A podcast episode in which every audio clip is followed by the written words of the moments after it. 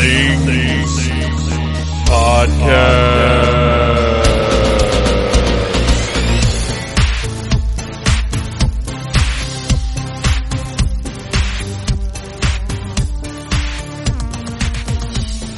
Hey, Phantomaniacs, welcome to the newest episode of the Needless Things Podcast, where we talk about toys, movies, music, and all manner of pop culture dorkery. I am your host, Phantom Troublemaker, and I have just gotten home from a long, long, long, long, long, long soul sucking day at work, and now I'm sitting down to talk to you guys before my family gets home from uh, the pool. They are swimming over at some uh, friends of ours. I don't know if it's their house or their neighborhood pool or whatever, but it hardly matters because I'm here with you guys sipping some water and recovering from work. So, first, I want to mention uh, that the cover of this episode is the dumbest cover I have made for any episodes so far. I hope you enjoy it.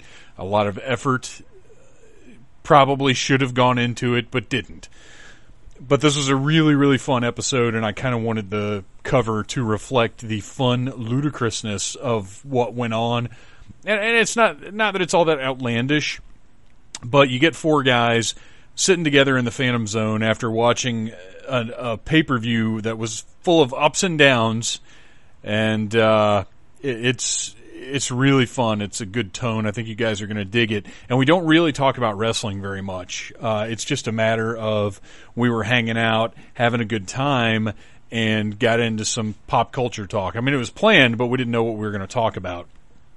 Uh, the the other time that this happened was the one with Hulk Hogan and Taylor Swift on the cover, which was equally ludicrous, I suppose.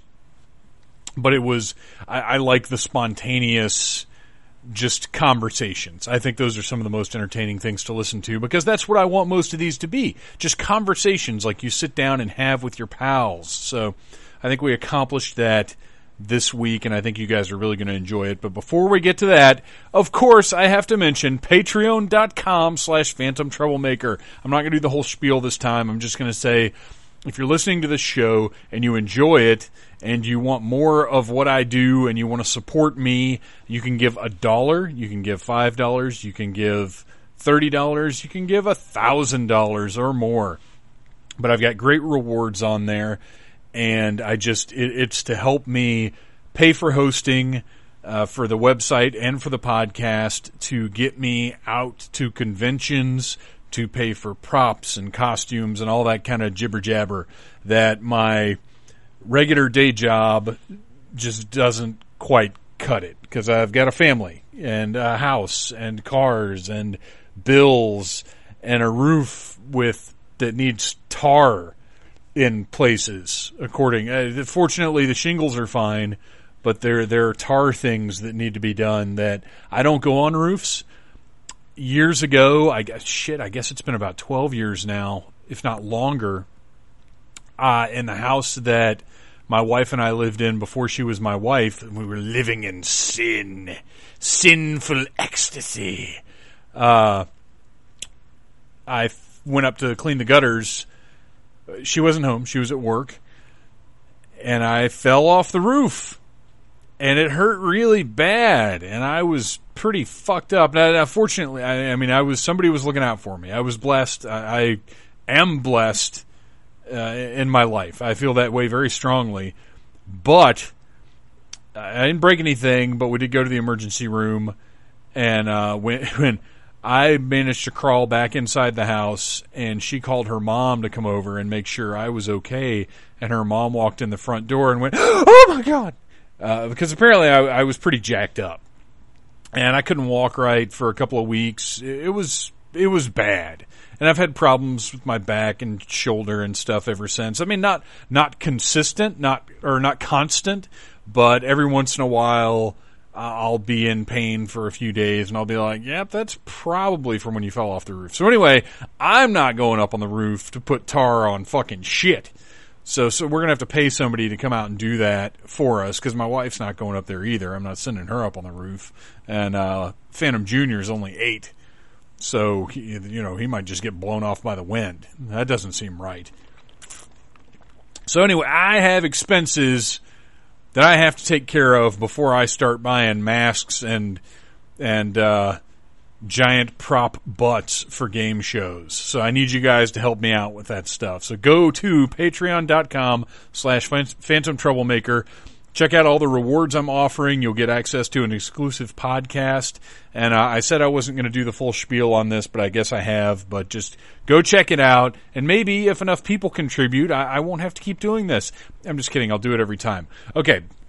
Something else I want to put over that is not my product is Dark Night.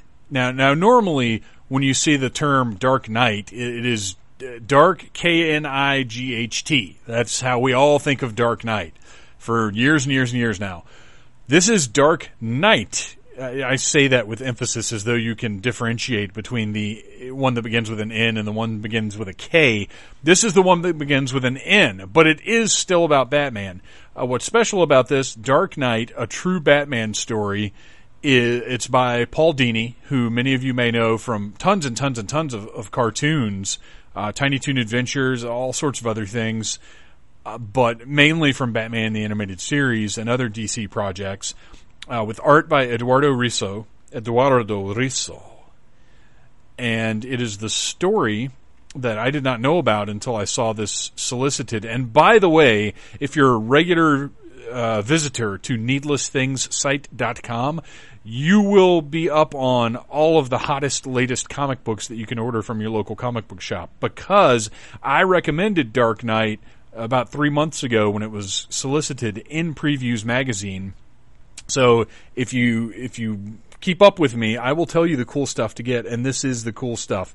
Uh, this is the story of Paul Dini and the night he got mugged in L.A. violently. Mugged is not a strong enough word. Uh, beaten nearly to death, and this is a true story and I didn't know how true it was going to be. I thought it was going to be sort of a Batman story with an adaptation of what happened to Paul Dini, but it is not. It's very biographical. It's very raw. It's brutal. And if you're a nerd of any stripe, there are going to be things in here that uh, get you, that touch you very deeply. I teared up, and granted, I tear up all the time now because I'm 40 and all I can seem to think about is like my childhood and how much better I was and how much better the world was back in the 80s, the glorious 80s. Uh, so I'm, I'm just going through some kind of weird sentimental thing. So everything is making me cry lately. But this had some stuff in it that hit really close to home.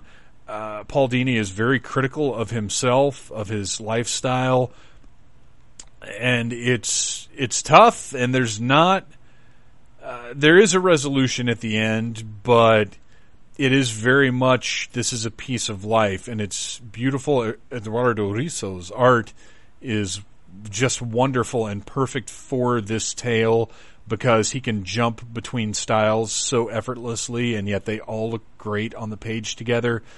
It's just an incredible landmark book. This is something very special that DC did, and as you read it, you'll see why it's important and why it's such a big deal that it even got published. So I, I give it. I'm going to do a full review of it next week on NeedlessThingsSite.com for Comic Book Wednesday. But just go ahead and go buy it now. Go to your local comic shop now, and if they don't have it in stock, get them to order it or go to go to the uh, Needless Things Amazon store, which you can link to from needlessthingssite.com, and just click on anything and then go buy it through the store. It, it's fantastic. Every, uh, not even just comic book fan, but every nerd should own this and read this. It's really, really powerful, and there there are even a couple of pitches in there for things that didn't happen on Batman the Animated Series that maybe, you know, if this does well enough, if it gets enough feedback, uh, maybe we could see that episode of Batman the Animated Series with Sandman and Death in it. What? What? Yeah, that's right. Go get this book. I'm serious. It's it's absolutely incredible. Highly recommended. Uh, definitely top of the stack. I couldn't wait to read it, and I, I burned. It's it's a hardcover. It, it's not like comic book length. It's, it's you know not 22 pages. It's like 88 or something like that. And, I sat down and burned through it all in one reading. It, it was just very compelling And like I said, very raw and very brutal. There's a lot of emotion wrapped up in this thing. So, Dark Night, a true Batman story by Paul Dini and Eduardo Risso. It gives super giant big thumbs up. Go buy it, guys. And now it is time to get into the meat of the show. I'm going to throw you a little music from our pals, the Mystery Men, which you can check out uh, at mysterymenofsurf.com. So here's a little something from them. And then here is me, Mike Gordon, Sean Reed, and Jason Frazier just talking about sci fi. Enjoy.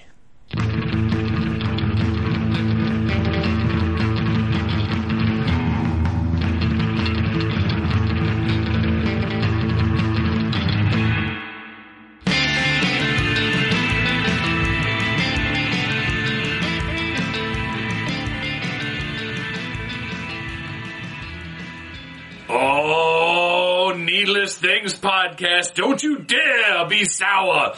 Put your hands together and clap for the greatest podcast of the hour. Sure. Roll with it. Hey, I'm wearing my Booty-O's shirt. I've It's a got needless things. Yes, I've it is. got a, yeah, that's exactly. Well, you, are you going to lick the mic or something like Big E? Or, I, well, I don't want to lick it because it might short it out because this is not an expensive WWE mic. It's Uh, a shame that it's an audio podcast because nobody can see you hip thrusting. uh, well, never stop gyrating is what Big E says.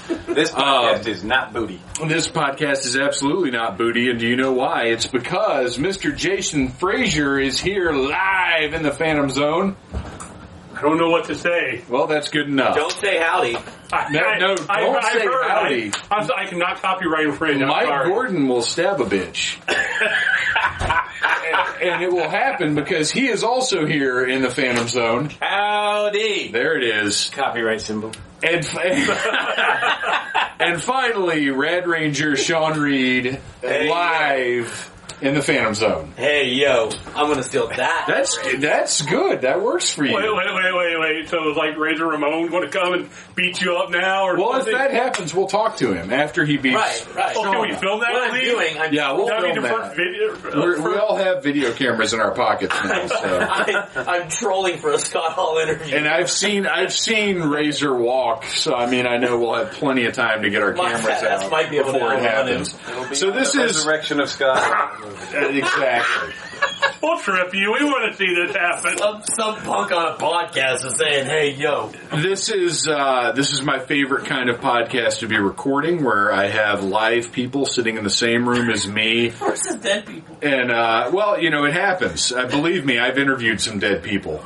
Uh, First, uh, we I, I want to go ahead and talk about this. Uh, we're you know we're going to have fun on this show, but we have to acknowledge something that uh, young, bright, promising, shining star has unfortunately been snuffed out.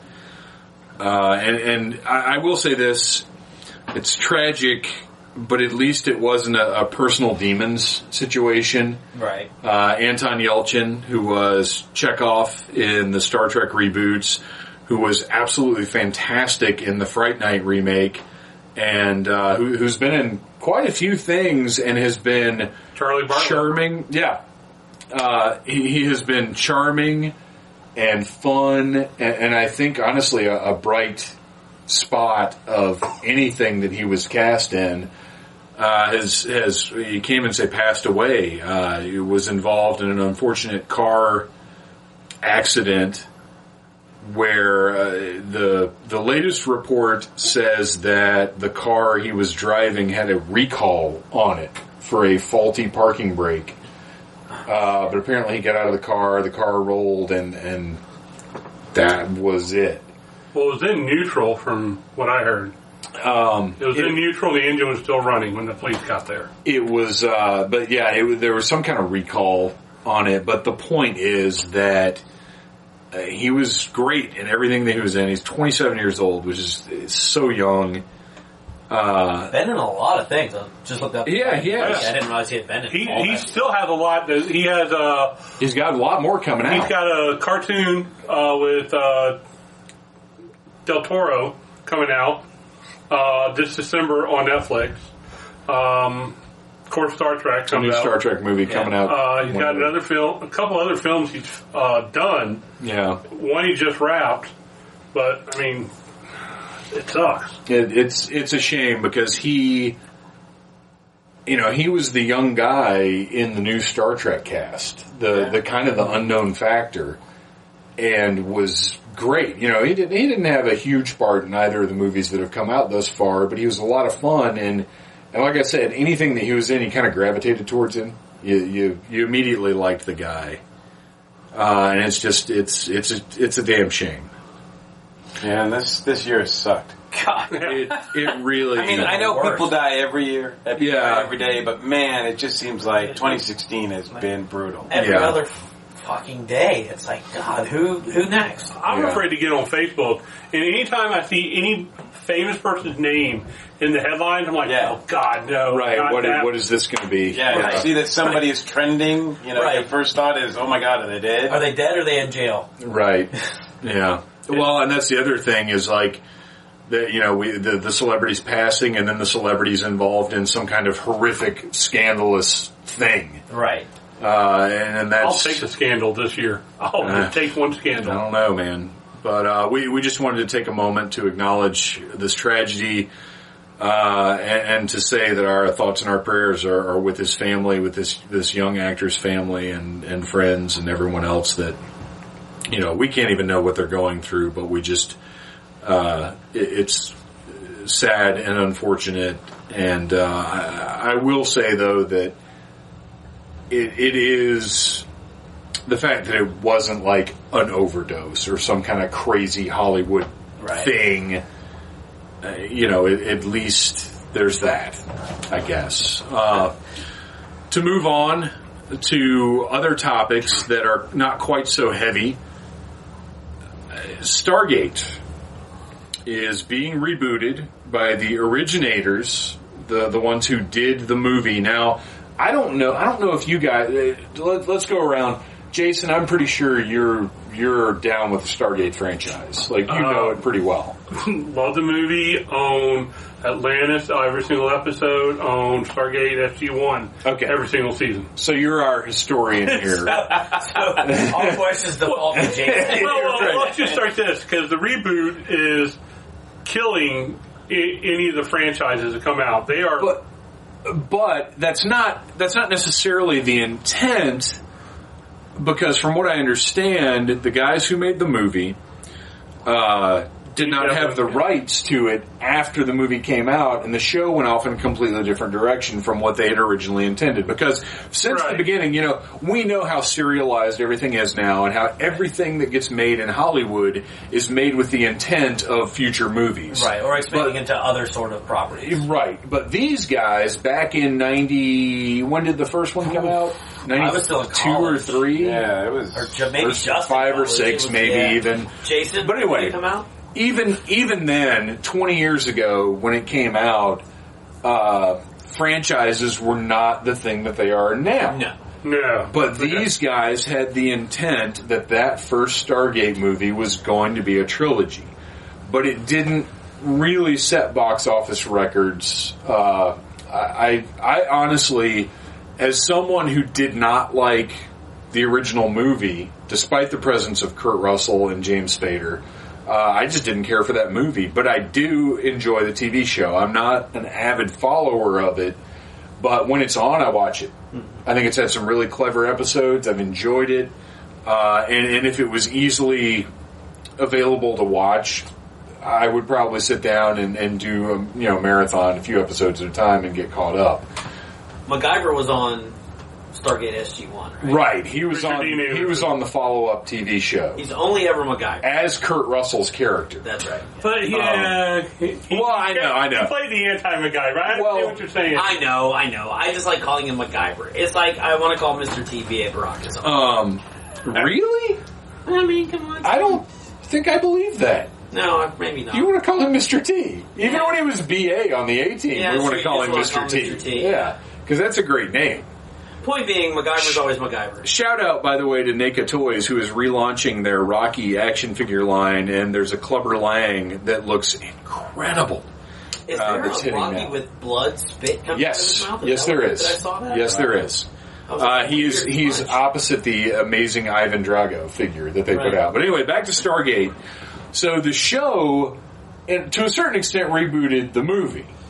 I mean, it, it, It did. The, It- the pilots just Yeah, I- told the same story. right, Right. But with with the show cast, Right. And And maybe a few variations. Uh, yeah, yeah. That, well, it's the same thing as Buffy. They changed what they needed to change Yeah. to make it a longer format serialized Yeah, show. exactly. And to give us that core group that we needed. Right, exactly. Because you didn't have just the two guys, and, Right. and then their su- whatever the support guys were in the movie. Yeah, There weren't really no support guys. Yeah, Yeah, the movie, I mean- the army was more of like a bunch of Yes, named- army dudes, go Air over Force, there. Yeah, Air Force. Um, or Air Force. They Air all Force Air dudes. Air Force But cannon fodder. So the show happened, and to me, the show was a much bigger. And, and this is me sort of looking uh, at it from the outside, not necessarily as a fan.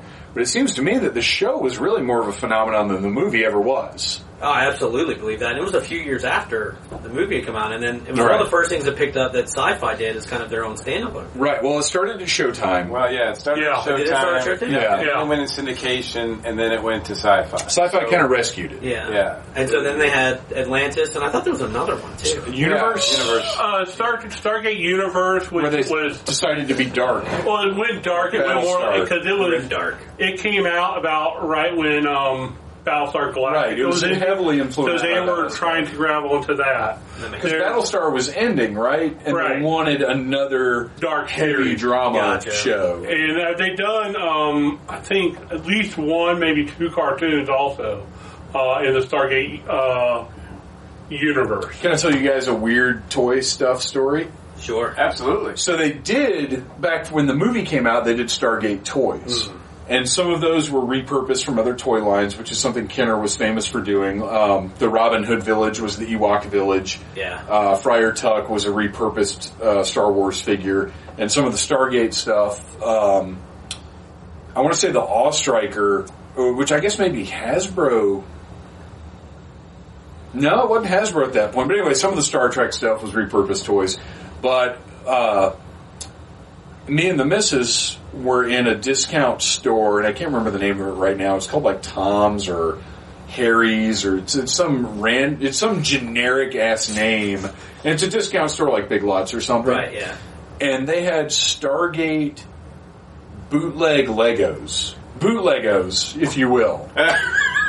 and they're these janky ass like just bricks like they're barely even the right shapes to be stargate things Well, because this would have been when Lego still owned the cop the patent on the brick. So anybody making no no no this was like a couple years ago Oh, okay. this is after stargate is off the air oh shit. that we saw these Okay. and they're they're not even Mega Bloks like because Mega Bloks are generally known as the bootleg leg bootlegos Right. But They are not. I mean, they're a different brand and they do things differently than Legos do. But this was like even more generic than that. These were literally like you get a box of 200 blocks of the exact same shape, but they give you instructions on how to make it look like a pyramid, and then there's a little figure that sort of looks like Ra. And then a generic army guy. Like I, these could not be more like Dollar Tree looking. Yes, Air Force guy. It was literally called Air Force guy. Right. Uh, but yeah, that was super weird to run into those. And then there was some other licensed brand that the same company had, and I was just like, wow, this is just failure all the way because it's a show that's canceled. It's in a discount store that carries, you know, ten year old WWE DVDs for $1.99. uh, just the sad state of Stargate. So now Devlin and Emmerich is that the other dude? Devlin and Emmerich, who were the originators of Stargate but had nothing to do with the show, Right. now uh, are able to make Stargate movies again. And what they wanted to do was continue their original story because, like I said, originally they wanted to do a trilogy. But now 20 years have passed and they really can't follow up the first Stargate movie 20 years later. That's not how the story they want to tell works. Oh, so, James Spader is bald now. So it doesn't really work that well. Andy's Ultron. What are you going to do? Come on. And he's blacklisted or whatever it is. Um, He's all of the above. so they're starting over again, and I, you know, one is somebody who does not have an automatic prejudice against reboots, and two is somebody who was not a fan of the original Stargate movie. I'm fine with this. I'm not saying it's going to be good because I'm really curious to see if these guys' style of movie making still works because they did Independence Day, and I don't know how. They did Godzilla. right. Wait, which Godzilla? You need Broderick, Godzilla. Broadzilla. Oh, the Yeah. Broadwick one. Yeah. Oh God. So that's yeah. Yeah. Oof, so it's not not like this is anything to get excited about, but it does warrant a little bit of discussion because it's an opportunity, one, for the Stargate fran- Stargate franchise to be revitalized because Stargate at this point has driven so far into the ground that the Timegate convention dropped Stargate from the name and is now what is Wholanta? Wholanta. Which Oh my God. right. That was my reaction. Wow. Uh, so just in time for their big, big name change, Stargate is becoming relevant I again. said I don't remember seeing a whole lot of Stargate. I mean, you see some Stargate, but I feel like it's a minor, minor property. Even in Dragon Con, like in the parade, you don't see like. Well, it was massive- big at Timegate for, for years. I mean, it oh, was Well, a I mean, it was a Doctor Who and Stargate convention. Well, Right. Yeah, but I mean that's like you know me going to a tiki convention and saying, "Man, everybody there was really into tiki." I mean, I mean, outside of the fact, I always felt that you know Stargate was one of those franchises that lasted a long time because nobody that they because they the producers of the show did what they did and got it in like they they they exceed they didn't exceed their budget. They met their qualifications. They got enough, just enough ratings to make it work. Right, right. And then they, but they, so they didn't cause any like, you know, controversy. They didn't really get any, you know, but I think they have some fans, but I don't see like a lot of passion for Stargate out there like I do. other right, right. Well, and that's the thing is this is potentially an opportunity for it to become the franchise that I think these guys had envisioned it in. right. because I, you know, they didn't make Stargate thinking it would be relegated to a B movie and a sci-fi TV show. Right. They made Stargate thinking they were going to make the next Star Wars or Star Trek or whatever. I think that's what they went in thinking. Uh, and, and I'll tell you this right now. It should have worked for me because I love mythology. When I when I was a kid, all of the mythology, Egyptian, Roman, Greek, Yeah. Norse, all that stuff was right up my alley. I went into Stargate so excited about the potential for this thing, and it just let me down. For me, the movie, uh, I liked the TV show a little bit better than the movie, but even that I gave up on it about halfway through.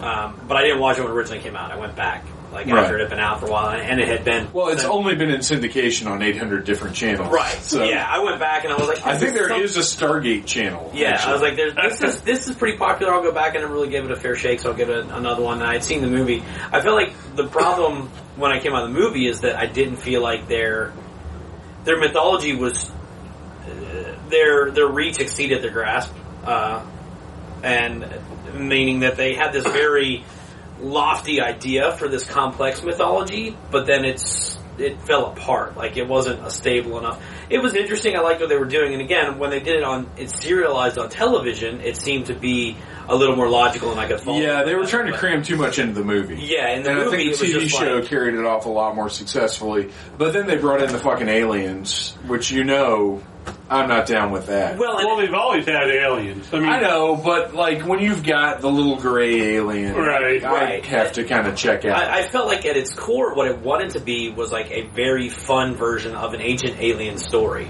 of a you know, what? Oh, a- ancient. ancient I thought you aliens. said. I thought you said agent alien. Mm-hmm.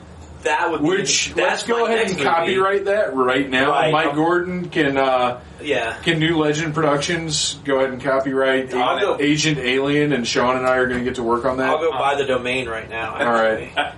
We're going to get on that. Agent Alien coming in 2018 That's from New Legend. Productions. Not- Agent, not Asian, Asian. not Asian. not Asian aliens. 'Cause that's- Although that's our spinoff. Agent Alien eventually discovers. Do you know that this right here, what we're doing right now, this is how Tusk got made? I believe it. I totally believe You it. made No, it's Tusk? a fact.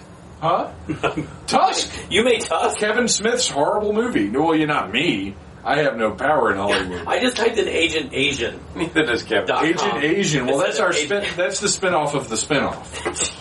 That's our pitch to the. Uh, Go ahead and copyright market. all three of those. We need we need Agent Alien, Asian Alien, and Agent Asian. All three of those. Go ahead and lock God, them this is going to be like an NCIS, Coming uh, from CSI. coming Ugh. from New Legend Productions in 2018, 2019, and 2020, and coming soon to the Pop Pop Network. AgentAlien.com We'll, we'll is be not the available. we'll be the lead-in for TNA. We will be the lead. Um, but anyway, I'm I uh, AgentExotic.com is available. I'm down with this. I'm fine with a Stargate with these guys getting the chance because here's the thing. Whether or not they have the skill as filmmakers to create a new and interesting new franchise, uh, it is an opportunity to take something that I thought was a great concept, and they have learned from the first movie, they've learned from the various TV shows. Okay, they potentially, listeners, Mike Gordon is shaking his head on a podcast. Uh, they have potentially learned from the movie, learned from the TV show, and have an opportunity to sort of uh, bring modern sensibilities, which, which may not be a good thing at all. I couldn't even say that. with this I know, I couldn't. I had to laugh. Let's just wait till we see how the Independence Day is before we can decide. Oh, I'll go ahead and tell you right now how Independence Day is. Oh, there's a fresh, greasy turd right out of my phantom butt. well, that's the same Emmerich, Yeah, I know, I know. and they and they're saying I'm that. trying to be optimistic here. It's Sunday night. I've been up for 15 hours, 18, 20, 20. I've been up for 20 hours. Let's Hey. watch the fantastic pay per view. Speaking of fantastic, Ah! how about Fant4stic? There's something that needs a sequel. No, I'm just kidding. Oh Jesus! Uh, yeah, we do have Bite your real tongue. quick. Okay, for you guys that are listening, uh, one, I'd really like some feedback from the listeners about wrestling. Uh, should we continue covering wrestling on the podcast? Uh, I'm going to write about it from time to time on the site for sure. But are you guys interested in hearing it? Or when you see that a podcast is about wrestling, are you like, I don't want to hear that, skip it, I'll come back next week and when they're talking about Scott Baio or whatever. Uh, think I'll be We're going gonna that lose way. so seriously, Scott Mayo you guys No. get get on get on Facebook, join the Needless Things Podcast Facebook group, send me a message at phantomtroublemaker at gmail.com. Let me know how you feel about wrestling, because I'm definitely on the fence about whether or not we're going to do a whole lot of wrestling now. But real quick, we do have to mention, we just watched the Money in the Bank pay-per-view. Uh, mostly, I, I think we can all agree it was mostly poop. Yes. The tag match was great. the parts that were real. that Wait, wait, which were tag The parts match? that were good were great. Yes. well, the Right. four-way tag match. Okay, Tag that, that was good. Okay. That was great. The tag match was good. Um, AJ Cena, AJ Cena was great. Freaking match, amazing. uh, match of the night. yeah. He- But what's what surprised me is the fact that Roman and Rollins was right on uh, AJ and Cena's heels for match quality. yeah, Yeah. yeah, definitely Yeah. surprising. Uh, Well, I, am not surprised because I mean, like I said, Rollins brings it, and, Yeah. and like and, you know, all you have to do is have to be, nap. all you have to do is have to be you know halfway good, Right, and, right. and he'll make it work. Yeah. and uh, and that's that's what I saw. Yeah, it was. I mean, I, the here's the thing. Uh, one, one of my favorite websites, online onslaught dot or oowrestling.com, colloquially known as online onslaught. Uh, the guy that writes there, Rick, has maintained for years that the main event is kind of the most important part because that's what leaves the sort of final impression in Right. your in your head. Uh, and this main event left me absolutely satisfied. So, uh, you know, I've got to say I'm satisfied with the pay per view, but the parts that were not good were really not good. yeah, there were a lot of guys that looked like they were out partying in Vegas the night before. Yes. guys and gals. Yes. And they need you know they need some work. They need to work on a lot of the the angles, the booking, etc. Still, so But overall, I'm happy. yeah. absolutely. And I'll, I'll and I'll watch that. I'll watch the main event- event again, and I'll watch Cena and Styles again yeah. And I am eager to see Raw tomorrow. for sure. That's and that's the thing is it's compelling you to follow up, and that's what sequential storytelling is all about. Yeah. So that's, That's, the end. that's, that's oh, just the mood. I was just gonna say that talking about that event sets uh, the mood for the audience. They know where we're coming from leading into this. yes, exactly. That's why we're whatever level of enthusiasm we have right now, which I'm enthusiastic just because we're sitting here talking and I enjoy this. Uh, all right, that's the end of Wrestle Talk for you listeners. We will have mercy on you for now. Uh, speaking of sequential t- storytelling, uh, what, well, before we cut away from it entirely, so final impression, uh, one, two, or three words about this new Stargate movie, potentially three movies. Jason, Looking forward to it. all right.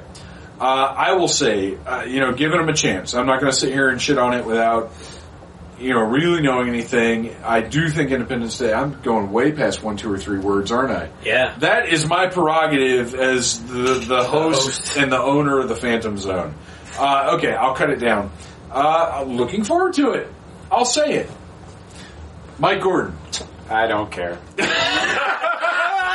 Oh my gosh! And you know what? I'm so surprised because you're typically, I know. you're usually like the enthusiastic. Uh, yeah, I would describe you sometimes as a ray of sunshine.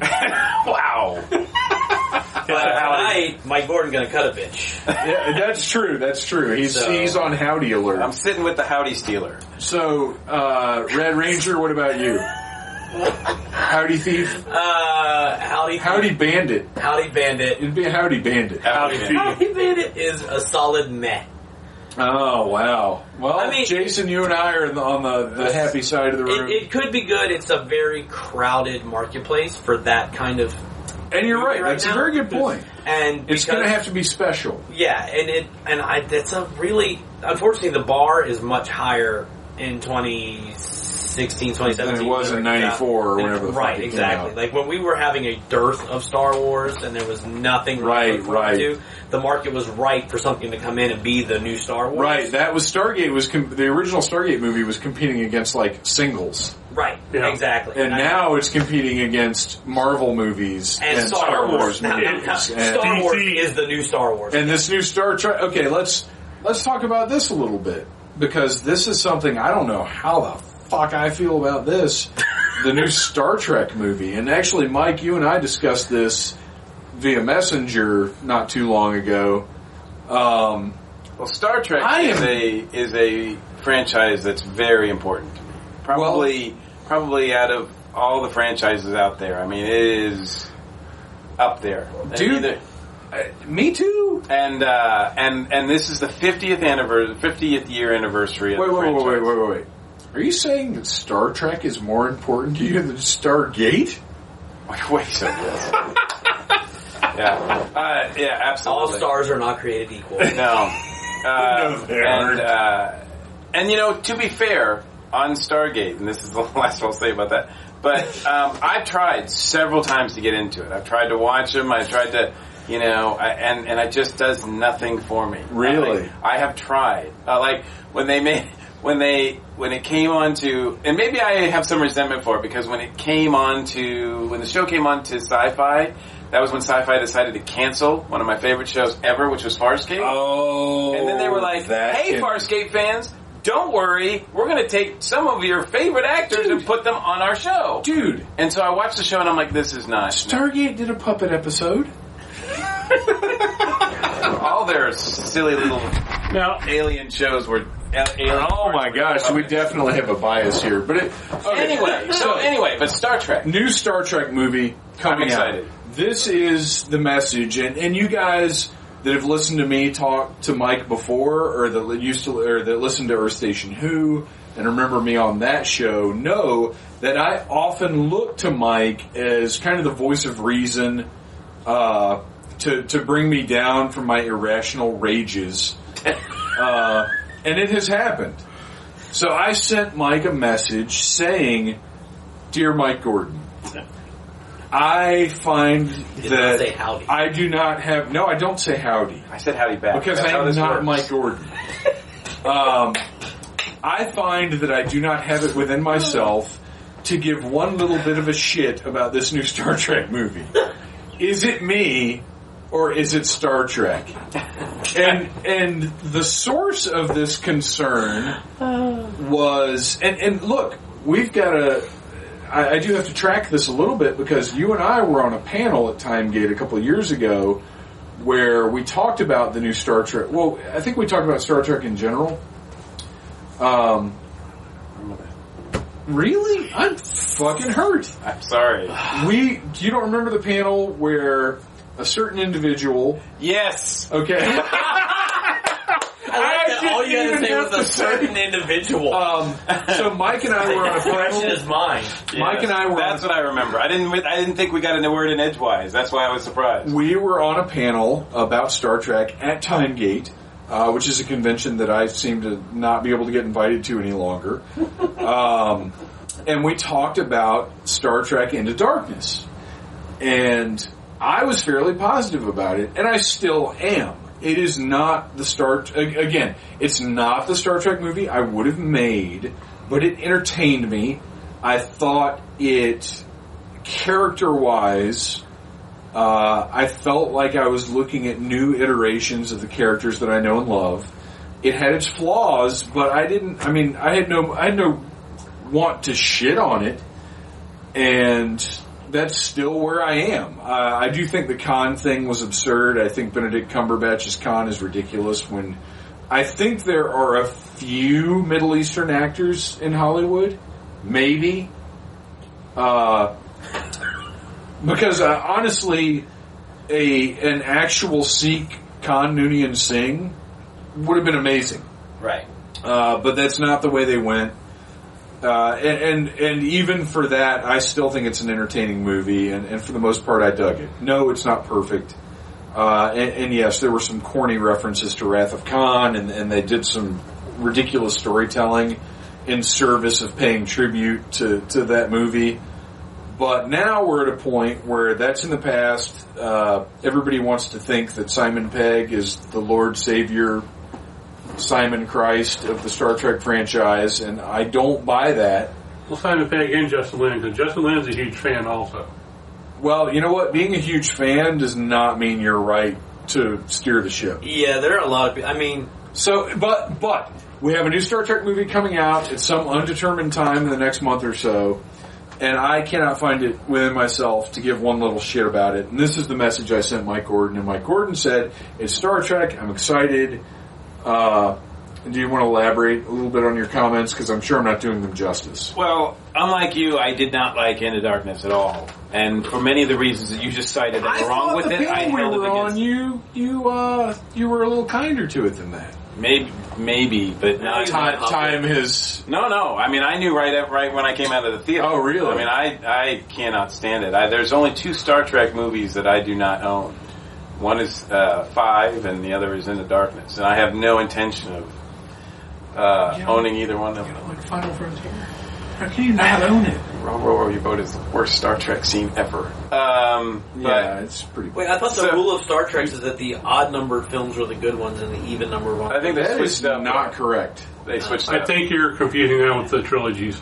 Well, it used to be that the odd number ones were less than stellar, and the, the even number ones were pretty awesome. Okay. I mean, because you look Right. at Star Trek two, Two, Star Trek four, four, and six. the six were pretty cool. Yeah. Okay, and then and then uh, um, carry that over to uh, First Contact. Yeah, that's right. First awesome. Contact also is incredible. So, um, so yeah, But that was, whether that- oh well. whether that rule still applies, I don't know. But anyway, um, I'm looking at this with, you know, sort of trying to forget that. I mean, most of the guys who were responsible for Into Darkness, uh, making it wise, are no longer there as part of it. That this, there's different writers, a different director, et cetera, et cetera. So I was, and I'm, and I look at the trailer, and I like what I see. I like the fact that um, I like because I liked the the first Star Trek movie that Abrams did. Uh, You know, I wasn't too keen on rebooting, uh, but I thought it was kind of clever the way they rebooted and still kept everything the way it was uh, uh, for the original series fans and all that. Um, and I like the cast. I think you know Pine and, and Quinto and all them uh, make are, are good uh, for those roles. Um, and I, so I'm eager to see them do something new instead of try to retread something that has been done before. So we have new aliens, we have a new situation. I mean, from the trailer, uh, and what I grasp from the, the, the plot is that they're on their five year mission to seek out new worlds, new civilizations. They meet one and they get their ass kicked. That and that's part of my problem, And I love that. Maybe it's my lack of perception. I'm not grasping any of the plot. It is kind of it is kind of a mess. I mean, the the trailer is is is supposed to go out because the first trailer that hit was marketed to go along with the Star Wars movie, and the second one went with I don't know something else that was action oriented. So the fact that uh, they're trying to get like people say, "Hey, this is action Star Trek. This is what you know. Right. Star Wars is is good, right? So if you like Star Wars, you're going to like this kind of Trek." Well, and the thing is, people tend to poo-poo the idea of action Trek, but if you go back and watch the original series, Oh yeah, it's I mean, the yes, it is thoughtful. Yes, it, it does portray a certain uh, human utopia, but it's an action show. They're Right. not beaming down to the planet and riding tandem bikes around in beautiful gardens. right. They're, That was they're next generation. oh my gosh, dude, that all right. I got to tell you guys this. Early, I think it's early first season when they beam down to that vacation planet where all those nubile young people are running around in their very light, nipply clothing. Yeah. Every time I watch that one, We just learned way too much. Yeah. well, you, I think, at least two of you in this room have, have heard more than that. That's probably true. And the listeners for sure have heard more than that. So just know that uh, probably fourth in my line of, of sci-fi uh, phantom excitement is is that Vacation Planet episode of Next Generation. Number one, of course, will always be Wilma Deering being molested by the midgets and Buck Rogers. That will always be my number one. So, Jason, what? How do you feel about this new track? Well, first, how did you feel about the first two, and how do you feel going into this one? I the first one uh, of the reboot. I liked it because I, I it gave it a whole new, fresh take. I like. I love, dude. When Karl Urban came in there and spoke for the first time, I was just like, "Holy shit!" Let's just take a moment Bones. to let's just take a moment to acknowledge the fact that Bones and Judge Dredd are the same dude, Yes. and the fact that if they had made a Judge Dredd movie back in the '60s. DeForest Kelley probably could have played Judge Dredd fairly well. Yeah, I would. I would Yeah. do that. With All right. a southern accent. Let's move on.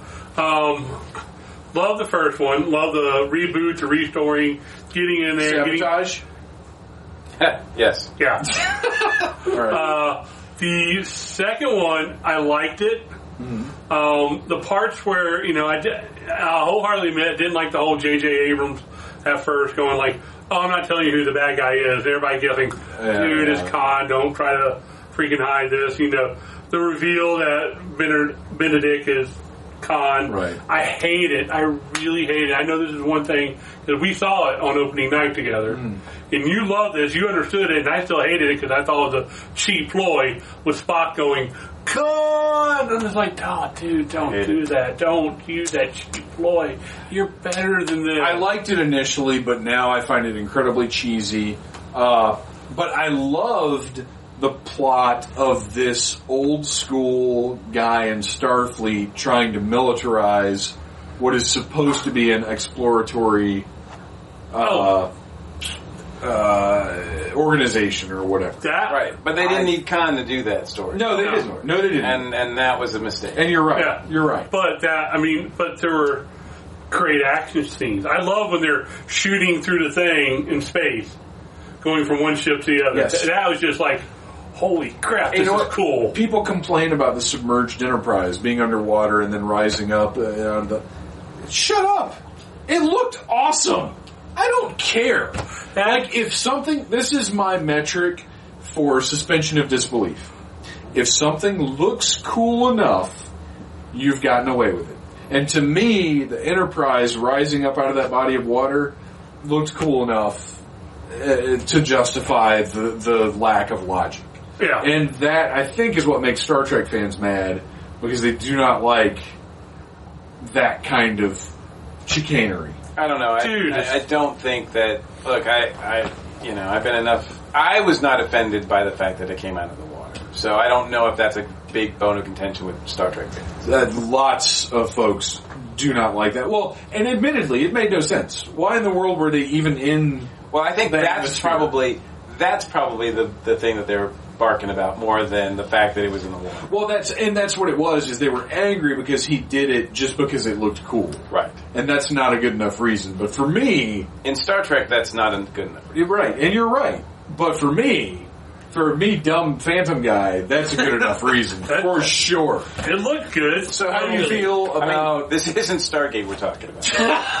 Just because it looks good. Stop hating. Stop hating. I don't recall Stargate ever looking all that good, though. That movie looks pretty good. well, the movie, no, no, no, the movie, yes, yes. I was talking Well, and movie. you know what? That's how. That's how much the show to me took over the franchise. Because honestly, when I, th- I when I think Stargate, I'm thinking of the TV show before I'm thinking of the movie. The gate is a cool contraption. Absolutely. is a cool contraption. Yeah, but, it's about but, cool but Yeah. So, Jason, Jason, all cool contraption. Star Trek Beyond. How do you feel now? I'm looking very forward to it. Okay. Uh, I love first. I love the first trailer because I just love the sabotage and all the action they show going on. Sure. I, I love you know uh, Spock. I just cannot wait to see it. Spock and Bones about to get their butts kicked by these aliens. Bones like, okay, we can take this. We're gonna get crap. when Oh. Spock transports away, I, it just I'm excited about it. Uh, you know, Justin Lin, great director in the fr- uh, Fast and Furious franchise.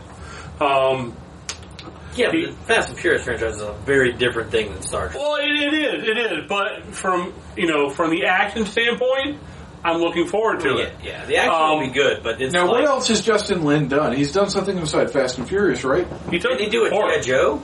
Oh, he did. He did that second shitty GI Joe movie, Right. the one where they took all the fun out and just made it. No, that was um, wasn't Justin Lin. Oh, it wasn't That was Shaw. No, not Shaw. Was Chu- Justin Lin the guy who Chu. did- You're right, Jon Chu. Jon Chu, who Jon did Chu, you're who right. did all the dancing stuff. Boy, that was beforehand. really racist of us. Um, y'all, not me. confused. Yeah, you're I, right. I view the difference. I would like to point out to the listeners, Jason, knew. Jason, not racist. Jason differentiated between the Asian aliens. Um, I did not, so that's on me. So you're excited about Star Trek? I'm excited. I mean, Simon Pegg, a fan, and I've liked, you know, granted World's End wasn't great, but I like his writing and I some didn't love stuff. that either. Let's take of the a, let's take a side trip here. So World's End, you didn't love it. I didn't love it. Mike, I enjoyed it, but not. I mean, it wasn't the best one that they've done. it wasn't. But they had a lot of. I like the premise of it. Right. And I got a feeling that as I get older, I'll probably understand it more. yeah. But it it wasn't like I wasn't in. In the second, like the third act, falls apart for me. Well, and that that was what it was. Is I wasn't. I went into Shaun of the Dead not all that interested because I was like, oh, hope, you know, parody zombie movie, whatever. And then it turns out to be genius. Yeah. I went into Hot Fuzz. Well, this one doesn't have zombies. I don't really care about this, and then it turned out to be genius. Right. I went into World's End like, man, this guy got me twice before. Let's do this thing, and I was like, ugh, this is dull, and it's like a fucking. What is that movie with Kevin Kline where like his wife wants to have a baby, and they have their old friends from college that's gonna uh, that's gonna impregnate the the lady because the guy's infertile. What are you talking about? I have no idea where you. A television show? You lost me on No, it's a one. movie. It's a movie. It's like a classic '80s movie about old people. Okay, okay, fine. World's End is like fucking Cocoon. I never. I don't even know. What That's how talking about. I have interesting no it- it was to me. End It was Cocoon like- one or two. This is one of those Cocoon Two on the move. is. This Electric is one, Boogaloo. This is one of those. If I, I haven't really. I'm an yet. old person making a movie about old people feeling sad. Well, It just wasn't. It did. It didn't. I think. I think there was too much pressure on them to try to turn out that perfect script. I don't know. I don't think that was it. I think it was just something that we didn't get. And I'm not saying it's bad. I just think it. I think it's exactly what Edgar Wright wanted to do. I was getting ready to say April Winter. It's exactly what Edgar Wright wanted to do. I think it's just not it didn't work for me like the other ones Oh, was it did. supposed to be the apocalypse film? what No. World's End? Yeah. No, you're thinking No, this no, is the it's, end. it's robot. Oh yeah, I'm gonna get confused with this at the end. which that was World's another, End is the name of the bar they're going to because Oh, they're hitting right. the bar. that was another problem. Is both those movies came out at the same time, and I think it was very confusing for the movie going public in general. It clearly 'cause they're was for dumb. me because I didn't Uh, see either of them. I take that back. Then they're not dumb. Uh, so Sean, Star Trek Beyond. Do you care No, now? I'm like a. Are very- you inclined to care about Star Trek in the first place? No, no. Okay, well, that's what I was gonna go. say. Like my most of my Star Trek experience is relegated to my freshman year college roommate, who was super into Star Trek and would always leave bad Scotty impersonations on our answering machine. Oh, I'm no. sorry. And because No I wonder. had because I had Ninja Turtles and Power Rangers, he was like, well, then his whole side of the room, he was very uh, inspired to go buy a bunch of Star Trek. To I'm going to up. tell you right now that a college freshman who is into Star Trek is much cooler than a college freshman that is into Ninja Turtles and Power Rangers. Well, let's be clear. Nobody in this Especially if you have Power Rangers so There was there was no worries about anybody getting laid. Nobody was getting any no, in Everybody was this. get- this no locale. action in I this mean- room whatsoever. Oh my gosh, can you think about that? That's like the ultimate vagina repellent is a college dorm covered Right. in Star Trek, Power Rangers, and Ninja Turtles. Right, right, right. this was basically what we were advertising was you want none of this, ladies. And I want I want our listeners to understand we're not being sexist and we're not discriminating against geek girls. This was 95, Oof, 94. 94. 94. Times were different, Right. ladies Yes. and fellas. Yes. Times were very That's not to say there weren't women that were in the Star Trek in 94, but, but, they I didn't were know them. super damn closeted. Well, They were, I did not know them, and all of the ladies that came by my room did not spend any time I didn't there. meet my first geek girl until like 2006. Right. Yeah, it was a very different time. It, Yeah. become- I actually, it was it was hard to be a geek. Period. It had to be even harder to be a geek girl. Right. be out. Like, Right. Yeah, like- closeted and and well justified for being so. So you don't So, give so, you don't I, give yeah. So point being, uh, other than changing a voicemail message, I really know very little. I've only seen a couple of movies. I know and that's fine. There's nothing wrong with it. I've always been impressed by what they've managed to do. Stop. You don't have to shine it up. No, It's no, no. I'm not We shining it up. I legitimately have been impressed because they, because you look at Agents of Shield and you look at the Marvel movies. Not everybody does. Well, that's the thing. That's Like, a shame. Star Trek has managed to jump between film and television successfully for a very long time, and that's why I think it's like, okay, well, they figured out some sort of formula that must work. Well, but they weren't doing it at the same time because they went from they, They had, had- the, well They next had gener- shows on television and Next well, Next Generation- movie came out the same time as Yeah. Uh, Deep Space Nine and Voyager. They weren't. yeah, I Well, mean, Next Generation was on the same time as Star Trek Four came out. yeah, I mean, So I mean, they were they were doing. Double. but it, but it wasn't uh, Connected. they weren't connected. No, they were Well, I mean, they in the way Marvel is. no, but No. but I mean, McCoy. I mean, DeForest Kelley is in the first episode. Well, that's true. Yeah. Yeah, yeah. They Next brought in Scotty. They brought in Spock. Yeah, And, So- and in terms of being a relative, the closest thing you have to sort of an evergreen property, Star Trek definitely fits that bill. yeah, for sure. And, and so I do respect that. Like I don't take anything away. Like I, I'm not interested in it personally. It doesn't Sure, strike sure. any of my fandom. That's fine. But I It can recognize like, man, they've done some really impressive shit. it is the longest running science fiction thing that Yeah. the Americans have. yeah, Yeah, I mean, for what we cling to. and now and it almost died. That's why they call them Klingons. the natural progression at this point. Nice. Now I'm thinking of the Dragon Con ad. and Klingon. Oh right. Um, now, they might listen to this. Uh, that's right. It just means that Mike If, you, if you're listening to Trek this now. you're with Paramount, Phantom Troublemaker is taking sponsors for his mask. yes, I will sew your logo onto my mask or jumpsuit uh, for really no fee. I'm gonna go go create a logo that's a giant penis. Right well, I will not put a giant penis anywhere on my person without without without, Wow. without money, without money involved. We now. Um, Too easy. um, oh, where's where's Mrs. Troublemaker? so, well, she could verify. Not necessary. Move on. Um, So, natural progression, we go to the forthcoming Star Trek. It's being referred to as a television show, It is. Yeah. but it is a premium streaming online service show. Much like the WWE network. Uh, It's just going to fail. I thought it was Well, going to CBS. Is it going it's to going to fail. it's going to CBS. Well, it's not CBS.com. CBS is going to have its own. all access. It already has CBS All Access, Right. And you have to pay any show that like airs. Um, Squeaky chair, pardon me, listeners. you have to pay to watch any of their shows Right. on there. Yeah, that's because they did that with Supergirl, and I was like, I'm just gonna maybe find other ways to watch Supergirl, and I'm very excited that Supergirl's on the CW because now I'll be able. To. You're to going to watch import copies. I'm gonna watch import copies of Supergirl. Yes. Yeah, because I was like, I'm not when I already pay for Netflix and Hulu, and I get Amazon Prime. Like the last thing I'm gonna go do is pay for just CBS for a show. Well, Right. and that's the problem I see with these streaming services is it's unrealistic because I have for a very long time now said I want a cable system where I can choose what channels I want and I'll pay for them individually, that's fine, but don't make me pay for 500 channels that I only watch 12 of.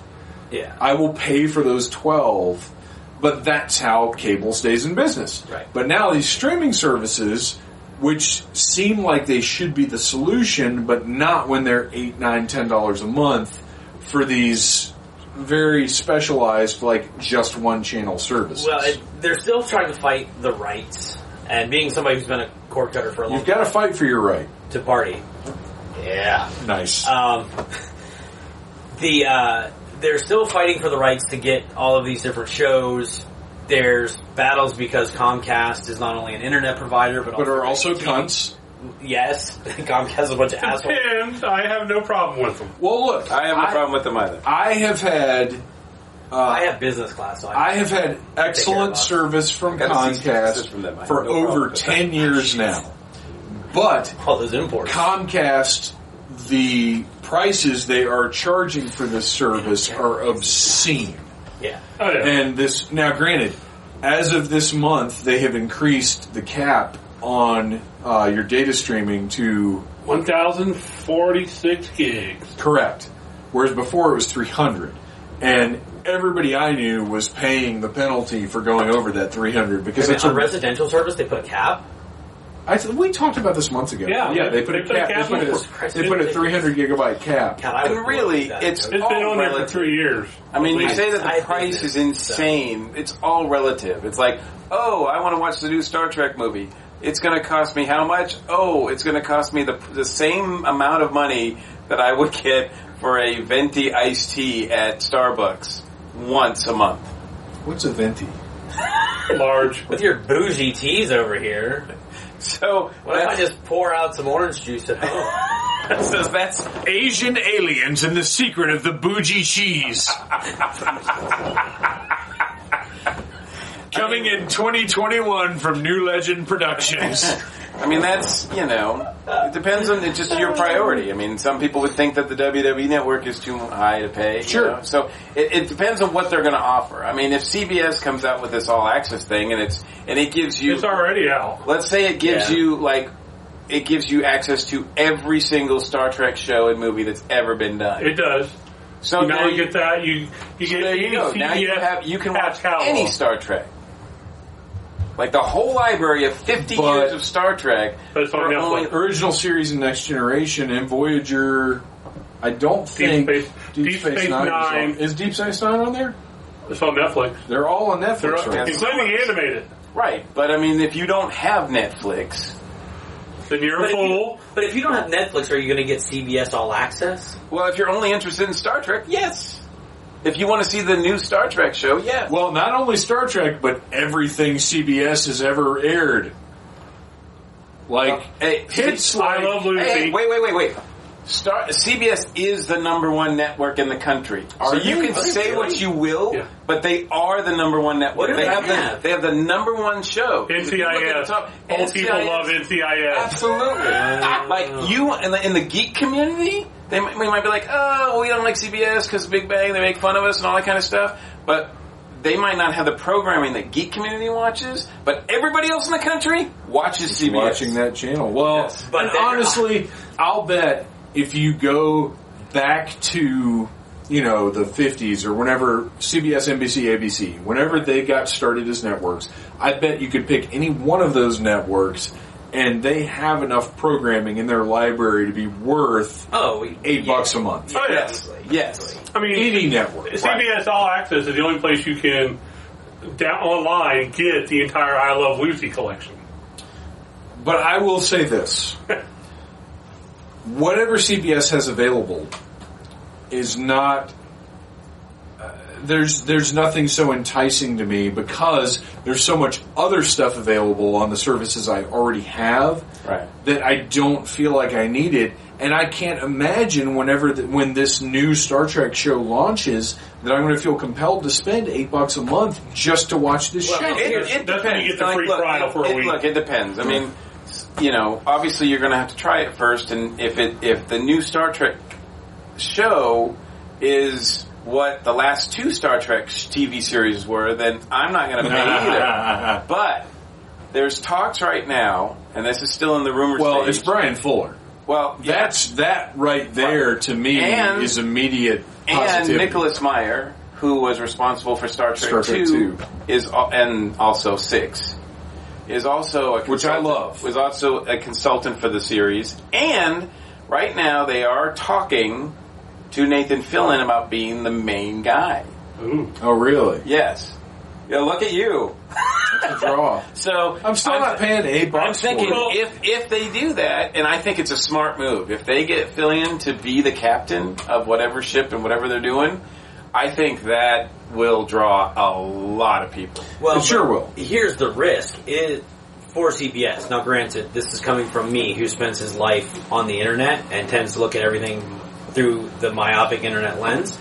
But I would venture to guess that, uh, venture a guess that a Star Trek audience is super geeky and knows sort of alternative methods for getting shows without subscribing to CBS.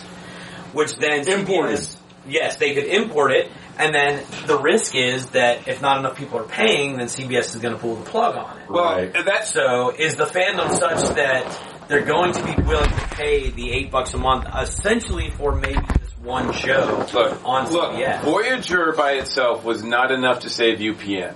Right. So Star Trek by itself is not going to be enough to save CBS out. Right. Well, I'm not they have to saying have buy something CBS. else They're, they're going to have to if they Star well, if CBS All Access puts like in addition to a new Star Trek show, if they have a new say CSI show or NCIS show, Or I Love Lucy, as They- Jason seems to be so enthusiastic Clearly, about. that's worth eight bucks that you can only I watch. did say it. You can't get that anywhere. It's Well, not streaming. And you're right. It is. It is one of the. It's one of the classic comedies One out Right. Well, I'm not even saying save Sitcoms of all CBS All. Access. I'm saying will it save Star Trek? Like, Well- will CBS All Access go? Well, this this online this streaming service only show did not get us enough new subscribers to justify continuing Right. to produce this show. All right, but- so we're going to drop. it. But what might happen is, is you know the first episode is going to air on CBS. Right. Well, I thought the first two. I thought they were showing the first two, and then it was moving to the stream. I thought it was just the first one. Well, Like a and, and who knows how they're going to pilot. cut it up? I know. Yeah. Yeah. But Two-hour even- But they're giving you. They're giving the, The public taste. at large is getting a taste. you're getting a take to to see the numbers from the week before that first episode airs, Right. And then the week of numbers because I mean, exclusive. if it sucks, nobody's going to sign up Right, for right. it. Well, it's, Right. I'll tell you this: it's not going to suck. It's Bryan mm. Fuller. No, I'm telling you, that first one is not going to suck. I would put money that it's not going to suck because I think enough intelligent people are involved. Now, it may start sucking after that.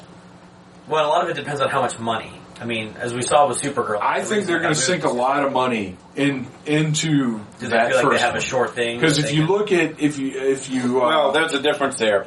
CBS doesn't own making Supergirl. That's Right. why they've dropped it. Right. Because it's not a CBS show. and it costs them a lot of money to license. Now they own So- Star Trek. Oh, so they own Star. Yeah, so then Right. sinking money into that Paramount. is kind of like Makes Yeah, they'll sense. get money back. that. Right. That's, All right, that's all a right. We- thing. yeah. I don't want to get too deep. We got we've got to move on um, to another aspect of Star Trek, which I didn't intend on this being a Star Trek episode, but once you start talking about Star Trek, there's so much to cover that it's it's a very intensive topic.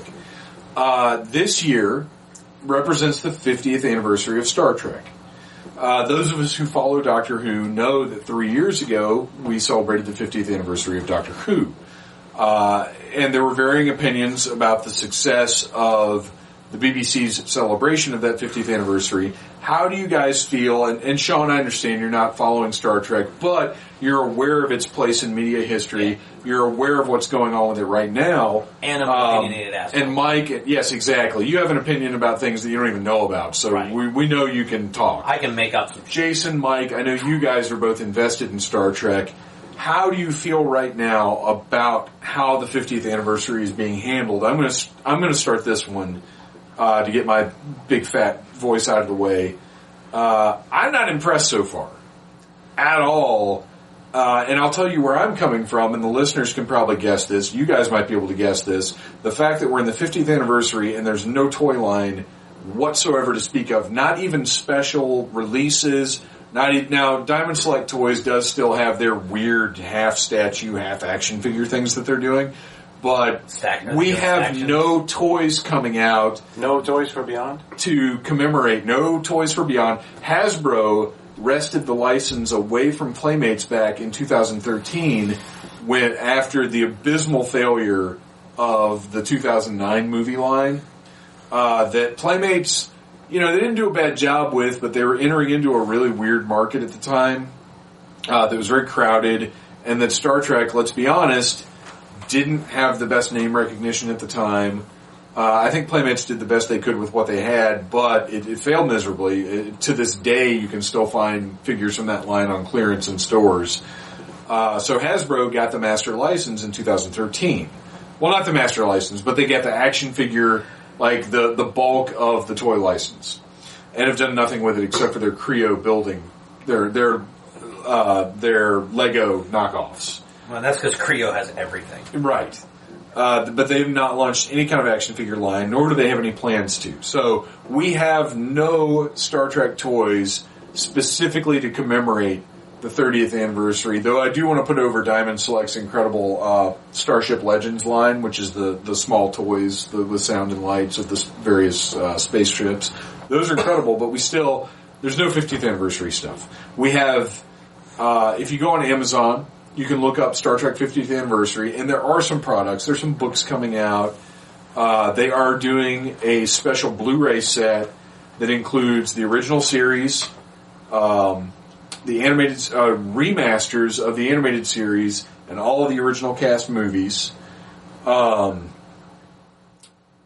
so it's it's it's a really nice 50th anniversary Blu-ray set but that's kind of the big thing. Like, there's some pens, there are a few things here and there, but I feel like at this point we're halfway through the year, and I don't feel like a big deal is being made of what is, as Mike said, America's longest running science fiction franchise, a cornerstone of American culture, in my opinion. Certainly, uh, being born in 1976, a cornerstone of my pop culture identity and I feel like it's it's just on the back burner. And we've got and there's a freaking movie coming out, and there's just no fanfare whatsoever. Mike, how do you feel about this? I, I think you're right, um, but Star Trek's biggest problem has always been, at least um, for the last couple decades, is the fact that there's it's a it's a ship without a captain. There's like ever since Gene died, there's just nobody there to to steer the ship To care for it, to, to, to have a vision of what Star Trek should be and, and to make sure that no matter what's done is is done as best as it can be for the fans and, and, and as, you know, for Star Trek on it. It's Paramount and CBS own it and they just put out whatever they think will make money. Um, but, you know, I know that JJ has mm, uh, he's like in charge of the movies, but he doesn't have any say on any of the television stuff or any of the toy stuff or anything like that. Well, and to I mean, be there's honest- just, there's just nobody. There's nobody there now. I don't think you know that you mentioned the, the the Playmates line, and that was pretty cool. But it still wasn't over, like you said. Right. And I don't think Star Trek toys have been over since Mego. Like like when I was young playing with them, they were really cool. No. They had the little Enterprise and everything. Playmates, their their line uh, in the '80s and '90s was huge. Gotcha. hugely successful. Uh, they because they started off with Next Generation because they picked up the Next Generation license from Galoob because Galoob did the three and three quarter inch figures and they didn't really go anywhere. Playmates picked up the license and they turned just Next Generation toys into a massive toy franchise that covered the original series, Voyager, Deep Space Nine, all of the original cast movies. I mean, that line was massively successful. Uh, they had exclusives with every retailer. They, I mean, it, they, the Playmate Star Trek line was a landmark, not just in, in science fiction toy history or 90s toy history, but in just toy history in general. It was massive. And and Star Trek has created history many, many, many times. I mean, when Next Generation came out, it was history making because of it was syndicated, and it was the it, it ushered in a whole new wave of syndicated shows. Right. And so, but for the last twenty years, I mean, those last two series that they did were pretty much for adults. You know, there wasn't any real push to get kids involved with Star Trek, Yeah. And I think that's hurt a lot. Same thing that's going Um, on with comics now. Uh, the right. Well, there. I mean, there's a decent. IDW is doing a decent job with the comic. Uh, the art is done by uh, To- Tony Shasteen. oh no, I meant comics in general. Right. Well, yeah. There's that. But um, and look, I just don't think that they were. There was nobody there that was like, we really need to coordinate an effort and make this a big deal. Right. So. I- Yes, we're lucky. yes. We're lucky to get a Star Trek movie, but that's not because of the 50th. It's that's just because it's just How it landed. like it, yeah, exactly. Yeah, That's how it landed. So there's no real effort to to like to to put together a 50th anniversary special, or I mean, and it's all so um, broken up. I mean, you have like actors everywhere, um, and it's just it's it's just not something that it would take like a general, you know, to put it all together, and they just don't have anybody like that. It's just run by a corporation, which is the you know a, a sad state for for Trek. I mean, we're lucky to get anything cool out of Star Trek. Right, right. Sean, as as someone who doesn't consider himself part of the Star Trek fandom, looking looking at the franchise from outside, do you even have a perception that there's a major anniversary this year? Are you even cognizant, aside from us talking about it right now, that oh, Star Trek started in 1966? This is a big deal. Uh, I knew it was old. I had no idea this was the 50th anniversary. Yeah, I mean, I knew it was old because it's something that was around You're right, when right. I was a very young kid. Right. Like it pre. it was in reruns when we were babies. Right, exactly. You know, so I, I knew it's been around for a long time.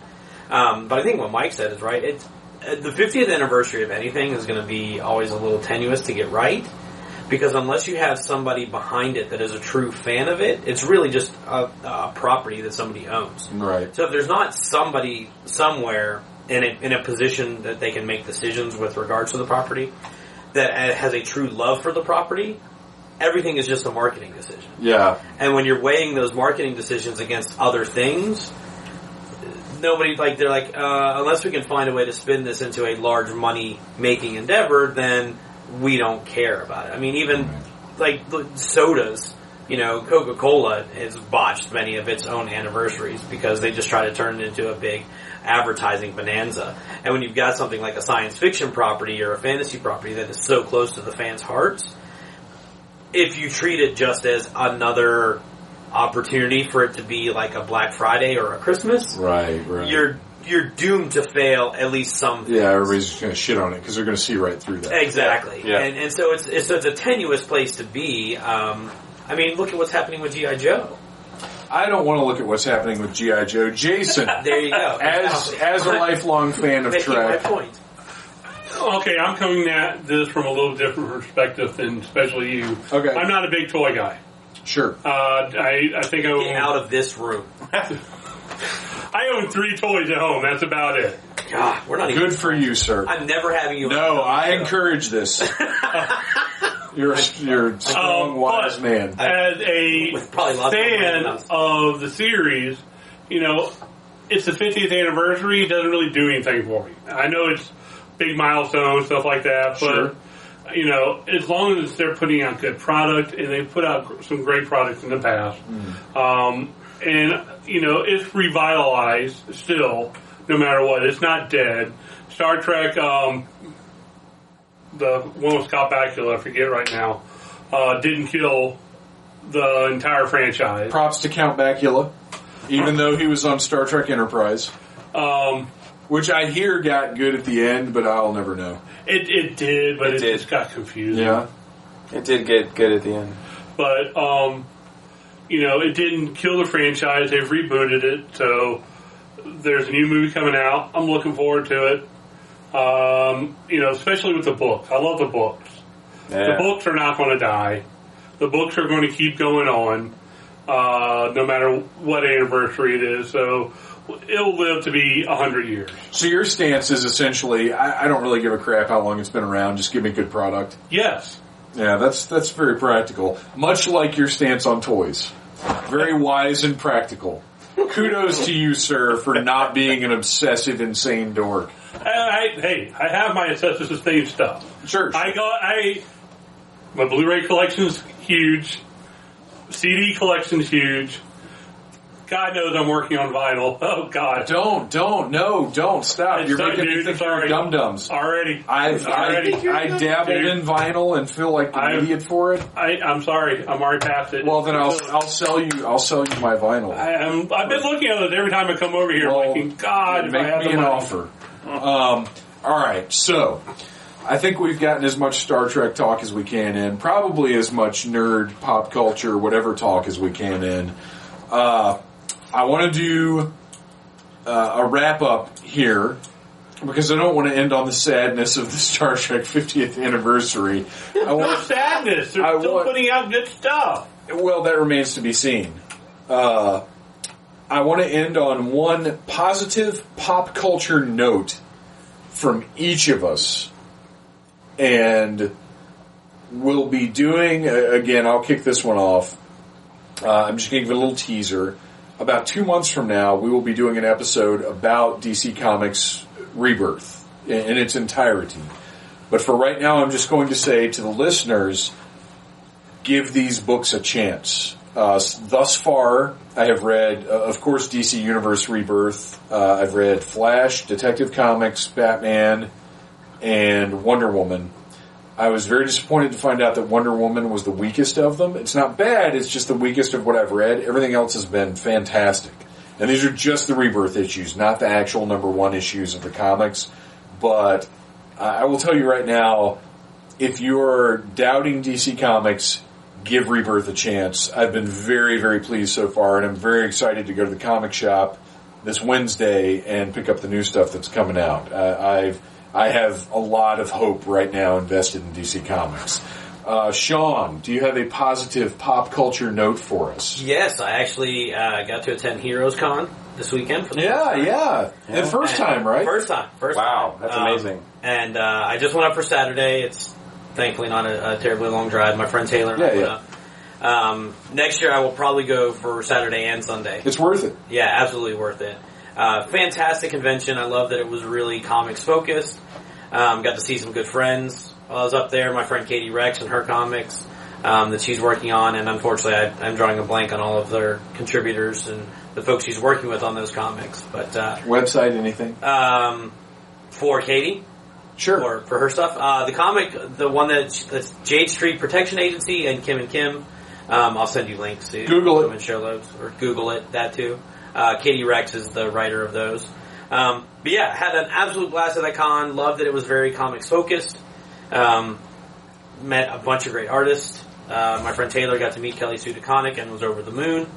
And um, and Kelly Sue was great as always. I met her at Dragon Con a couple years ago. She was very nice as well. So um, and uh, yeah, so that's my positive note is that just a fantastic, super geeky, spent way too much money comics weekend. Recommended for everyone. Heroes Absolutely, for yeah, sure. yeah, really. And if you have kids, I feel like it's super. Yes, Yes. Like that's I- one of their focuses is being family friendly. Yeah, I, I I'm gonna bring uh, my two older nieces to Dragon Con this year for one day, but at the same time, I kind of wish I had uh, brought them to this one because I Yeah. feel like they might have enjoyed this one a little bit more. Like they may be a little overwhelmed at Dragon Con. Yeah, yeah. Uh, I feel like this one would have been a better introductory one, so It I will definitely be taking them to it next year. I think. Jason Frazier, positive pop culture note. Meatloaf did not die. He just fainted. Thank God. Right, Oh, that was scary. it was scary. Hey, hey, he's Meatloaf too.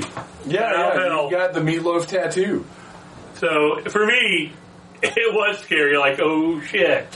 Yeah, you're. Uh, But how fitting that he passed out from dehydration in the middle of singing, or partway through singing, I would do anything for love. How many people actually thought that was part of the song? like that it was just part of the performance? well, what hurt? He's really selling What- it. He, what- well, he's done it before. What It's hurt? not the first time he's collapsed. Yeah, it's not the first time, but what hurt? Oh God, a friend of mine pointed this out to me. I went back and watched, but um, he's lip syncing. Oh, You go back and watch the video when he passes out, Mike falls. The vocals are still playing. Oh. Well, really, okay, well, well, but wait. A lot of artists have backup tracks to support Oh. their vocals. yeah. yeah, well, I can't. I don't blame him. I don't blame him because one Yeah. part of the thing is, and part of my reasoning is he had backup vocals tracked. Is he was still sick. He canceled the first two shows before that. Right. So you know he's probably coming out there because this is his bread and mu- butter there. Yeah. So they probably had that there, like you said, as background vocals to help support him through. Because I've seen the guy at concert. Yeah. He it- does not do anything that's pre-recorded Right, right. easily yeah, like it was a an arena song. show, right? Huh? It's an arena show. Yeah, it was in Canada. Yeah, so it's- if it's a big arena show, I can totally see using backing vocals as kind of a supplementary thing because that's a whole lot of sound to get to a whole lot of people. Right. So, So- you know, my my point is, people probably thought that was part of it because Right. they keep hearing that. Right. They didn't realize that the band members were like, "Shit, dude, don't die on me." So Meatloaf lives. Excellent news. Let's close Mike Gordon. Positive pop culture news note point break. Well, I'm going to echo. I don't know. That's a negative Uh, because that movie, that remake sucked. I'm going to echo your your sentiments about DC for a little bit, just because I, I everything I've read so far has been. I, um, the rebirth issue was good. Oh man. The uh, the Batman was good. Uh, I like the Wonder Woman. It was just a teaser, obviously leading Right, up to right. it. Yeah, and it's great Um, Rucka, so Yeah, um, and it, it what was really comfortable about the Wonder Woman was it brought a lot of things in like that we hadn't seen in a while. So it was like these. You, obviously, Rucka is like I'm going to straighten out this. it was not a continuation of Azzarello's Right. Wonder Woman. or any of the uh, Uh, yeah. the new 52 at all. Yeah. So um uh and I read the Superman and actually I liked that a lot. So I was surprised by that. I took a chance on that and I've got a few others, but what I also want to uh I'm really jazzed about uh you know um indie comics. I just think and, and I'm not just saying that as an indie creator, but um I love Image's policy of the first trade is 9.99. Yeah. I love that because it's just a low cost way to to jump in and try something new. Yeah. Whether it's uh, you know whether it's um, uh, Paper Girls. Have you read Paper Girls? I have oh, not it's so good. because so? I I love uh Br- wait Brian K. Brian K. Vaughan Yeah. and Oh, it's not how- Chiang. It is Cliff Chiang. Is it Cliff Chiang? Okay. Oh yeah, yeah. I love both of them, Mm-hmm. but reading the description, I was like, well, it's Paper Girls and Aliens. And I'm not particularly into either of those things. And I understand, yes, obviously it's going to be great, but I, I just haven't. I read uh, the first trade of uh, Deadly Class. I'm usually not I a big didn't- Remender fan, but I, did enjoy it. Oh, really? That's funny because I usually love Rick Remender. Yeah. Or, or whatever. Uh, and I did not care for that one. Because I uh, and the art I thought was beautiful. I could I could have given you the first six issues of that. I think for Uh, free. But instead, I will include them in one of the needless things mystery boxes to a future contributor to patreon.com slash phantom troublemaker.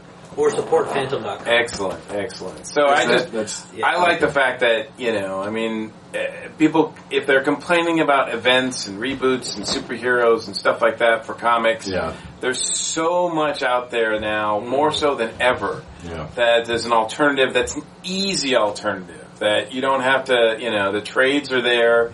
Um, and uh, I- I'm excited. I, I just I've been eating those things up. There's a I just got it. Have you guys seen the the, the wrestling one? The the the, um, the one by Image? Yeah, uh, ringside. Yeah, you Ringside. picked is that up, didn't that- you? is Yeah, it good? Yeah, it's not bad. It's I not picked it super up, but- wrestling focused. It's a story in which it just happens to involve wrestlers. Right? So Because like the first trade's called kayfabe, which I was like, yeah, okay, I'm they use a lot of the wrestling language, a lot of the wrestling lingo. I just um, felt like I I have been a part of I've witnessed and been a part of enough backstage wrestling drama. I do not need it in a comic book. This is uh, this is almost more uh, of like not Sopranos because it's not that gangster, but there's a gangster element to it. But it's like uh, a wrestler and a friend of his who got mixed up in some stuff. Uh, it's an indie wrestler. His friend got mixed up in some stuff, so he's going to help him. And so it's kind of like I said, wrestling is the backdrop, and a lot of the wording. They use a lot of the wrestling verbiage, kind of like we do in regular parlance Right. that non wrestling fans go, "What the?" As in, you're saying?" putting over this comic. exactly, uh, um, or I got swerved. Uh, It kind of sounds like you got swerved. I'm going to be honest. no, no, not on this one. I will say, Paper Girl swerved me. Like I knew nothing about it going in, and I was reading it, and then I got I got reading the first trade, and then I got to the end, and I went, I did not see that coming. Like I Yeah. thought it was going to be like a slice of life comic about the 1980s in a northeastern town. And That's then, kind of why I didn't pick it up. yeah, and then it was like, holy, there's this whole I'll other have to thing check it happening. out because I like Yeah. both of them. All right, so we have some positive pop culture notes to go out on. Uh, we're going to go around and uh, discuss where we can find everybody online and what you were up to lately. Mr. Jason Frazier, have you improved your online presence any since the last time you were on the show? I've actually made it worse. Oh, no. Did you close down Twitter or something? Uh, not Twitter, but I He's on don't Friendster. got no. Uh, I don't. I don't want to have no online presence. I'm proud to say I'm out there on right now. Oh, that you know what? That's probably for the best. Once again, another wise decision on your part. Uh, Sean, where can we find you online? What are you up to? Uh, probably the best place that will eventually get updates is dethpaw.com, E D-E-T-H-P-A-W dot com. There will eventually be another episode of the Death Podcast. Uh, Heyo. Heyo! That first episode was awesome. That first episode was amazing. Had, uh, had one Jason Frazier on. The second episode has Mike Gordon with, as I have said, the finest interview you will hear with a folk band in a Taco in, Bell in a Taco Bell. this year.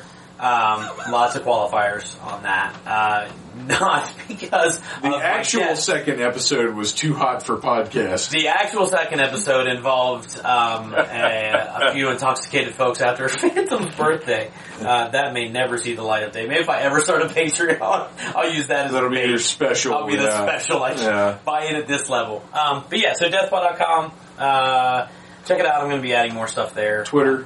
Twitter is, um, don't worry about Twitter. I need to rebrand it. Yeah, Instagram do. is also dethpaw, D-E-T-H-P-A-W. There you go. You can So. see pictures of his beard. Yeah, and it's glorious. Mike Gordon, what are you up to? What does New Legend got going on? Where can we find you online? We've got, uh, we just uh, came back from a successful uh, Hukilau, a Tiki convention in Fort Lauderdale. Very excited. Um, and Was uh, there actually a mermaid striptease? Did I see that? on There your was a Instagram? there was a Burlesque there was a burlesque show, underwater burlesque show. Yes, Wow. it was I need amazing. to add that into my con No kidding. tour It was year. uh, very cool. It looked Uh, amazing. It was. It was. Yeah.